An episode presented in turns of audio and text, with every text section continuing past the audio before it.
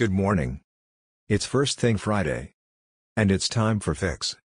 The October 9th edition of our weekly newsletter, made with Amazon Polly. New TV issue. In this week's deep dive on new TV we looked at the battle between cinema and streaming. I took the view that if Disney is holding back on its major movies until next year, the business case for a streaming launch was not made by the experiments with Hamilton, Artemis Fowl or Mulan. The FT have been looking at the same issue and this is a good take. Essentially the studios have hung the cinemas out to dry. Rumors of the studios buying the cinema chains persist.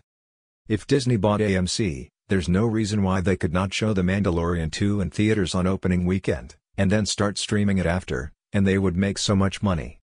Amazon was rumored to be considering the acquisition of AMC, who own the Odeon chain, but why buy distressed assets like debt-laden cinema chains now, better to wait and buy them debt-free after a bankruptcy. An activist investor in Disney is bullish on streaming and wants Disney to axe the dividend and double the streaming budget. Their math. By permanently cutting its dividend, worth about $3 billion a year, the company could more than double its Disney Plus content budget of about $1 billion a year. Combined with raising the service's monthly fee, currently $6 a month, and reducing so-called churn, or subscriber defections, the hedge fund thinks that the lifetime value of a Disney Plus customer could rise to $500 from $100 today. Third Point says the market values Netflix customers at about $1,200 apiece. But whatever content you have on your platform you depend on a number of gatekeepers making it available to their customers.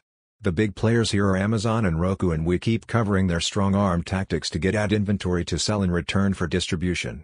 We covered the new Chromecast and this Good Digiday article looks at their aggressive strategy to build their new business. They make the good point that the rise of Google makes it harder for Amazon and Roku to hold out against HBO for example. Regulation The regulation of GAFA seems inevitable and getting closer. A new 449-page U.S. report decries the monopoly power, this is a good summary. To put it simply, companies that once were scrappy, underdog startups that challenged the status quo have become the kinds of monopolies we last saw in the era of oil barons and railroad tycoons.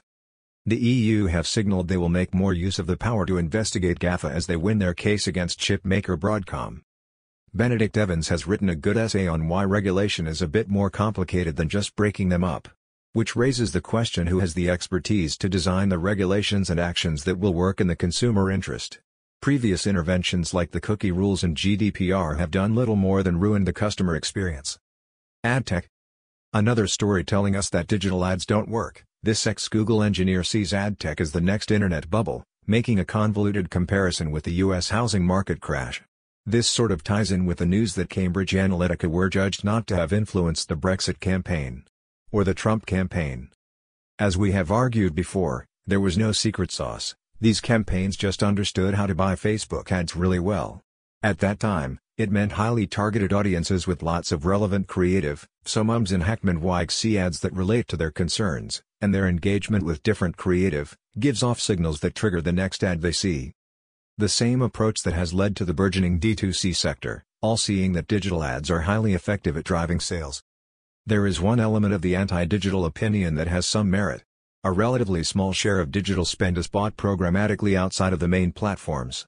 And these buyers choose really low CPMs over old-fashioned things like context. So you see campaigns from smart brands buying across long-tail sites, the recent ISBA report talked of a number of big brands spending on tens of thousands of sites. That's where the problem is. That's where the fraud is. And it has no effect on people. If that money was switched to premium publishers, we would all be much better off. Investors get this. It's why the most valuable companies in the world are advertising companies. And the ecology of adtech continues to attract investors as a new Luma report shows confidence has returned. Publishers of course in this long tail are some publishers with real value and a smarter use of the technology could add real value for them and for the brands relevant to their audience. A good feature in the Press Gazette, the trade title for journalists, gets into the pros and cons of programmatic and is worth reading. Our friends at Ezoic have a lot of tools and resource for these smaller publishers. Google, along with the Sorrell agency MightyHive, have created a data playbook for news publishers to help them achieve better results. Axios believe News Corp is softening their attitude to GAFA, just as Google agreed to spend $1 billion on licensing and curating publishers' content. The article goes through the partnership news has with tech firms. This makes perfect sense. We have always argued that everyone has to learn to make the most of the opportunities with GAFA, that's where the people are and it is where the money is. If you can do better than your competitors with GAFA you have a real competitive advantage. California Internet Privacy Bill, CPRA, could benefit news publishers. East. When we first started covering China there really were just three firms to think about and that became the Chinese equivalent of GAFA, Baidu, Alibaba, and Tencent. How things have changed, with ByteDance, Xunlei, and JD.com and more all very active and influential. The one that has lost some of its shine is Baidu. Its reliance on advertising means the company's stock value has flatlined whilst competitors with a number of business models have soared. This very detailed Seeking Alpha piece argues that Baidu is now really cheap. Given the Baidu expertise in AI they may be right. One reason Baidu dominates in search is because Google search is blocked and I was surprised to learn that Chrome is the most popular browser in China. Its success comes down to similar reasons for its success in the West, it's fast and the homepage is uncluttered. The Chinese economy is getting back on track, shown by this look at the crowds at the Beijing Auto Show. And for a masterclass in Chinese digital business browse through the presentations from the Alibaba Investor Day, so much good stuff. The whole of Asia is full of innovation and energy, Jio in India is building a remarkable business with help from Facebook and Google. Merchant. We have to mention the C word, even with our current difficulty, Christmas is going to be huge for merchants. With Prime next week we can expect e-commerce activity to run from now until Christmas. Digit brands shifting money into retailer media and talk up the need for adaptability. It's hard to call how this year will go, no one wants to go too early, nor be too late. Getting the basics right is as important as ever. With Google Shopping bringing their free organic listings to Europe that must be a priority. It's also worth getting your Pinterest presence on point, and they have some good new paid-for ad opportunities. Facebook have lots of good advice too. With all that browsing, making retargeting work harder has to be a priority, this paper from Common Thread has some good thinking. I saw that a new event celebrated the impact LA has had on e-commerce, they claim it's the capital of e-commerce. The people behind the event shared some good advice on using email and SMS to drive Christmas business. Plus, new ways to monetize on Facebook and Instagram. Snapchat has turned London into an augmented reality experiment.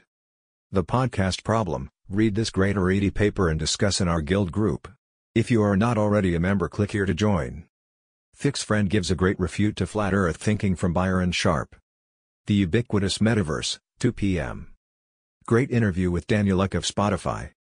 TikTok users in UK, Germany, France, Italy, Norway, ages, screen time, open rates. No real news on TikTok, I believe nothing will happen this side of the election. But a London hedge fund has made a bid and thinks it could step in if Oracle backs out. Facebook widens ban on political ads as alarm rises over election. Too little. Too late. Finally, I think one of the unsung achievements of the ad industry is that it has invented a hugely valuable skill set. The planner. I was at an event in Brighton a few years back and it was full of the cream of London's planners. But I realized most people there had left the agency world and were working for themselves. And applying that skill set across a much wider set of issues than just ads. Snap are hiring a planner and their head of creative strategy has written a great piece on this skill set and its value to a wider set of businesses. Including Snap. Why Snapchat is looking to hire its first planner.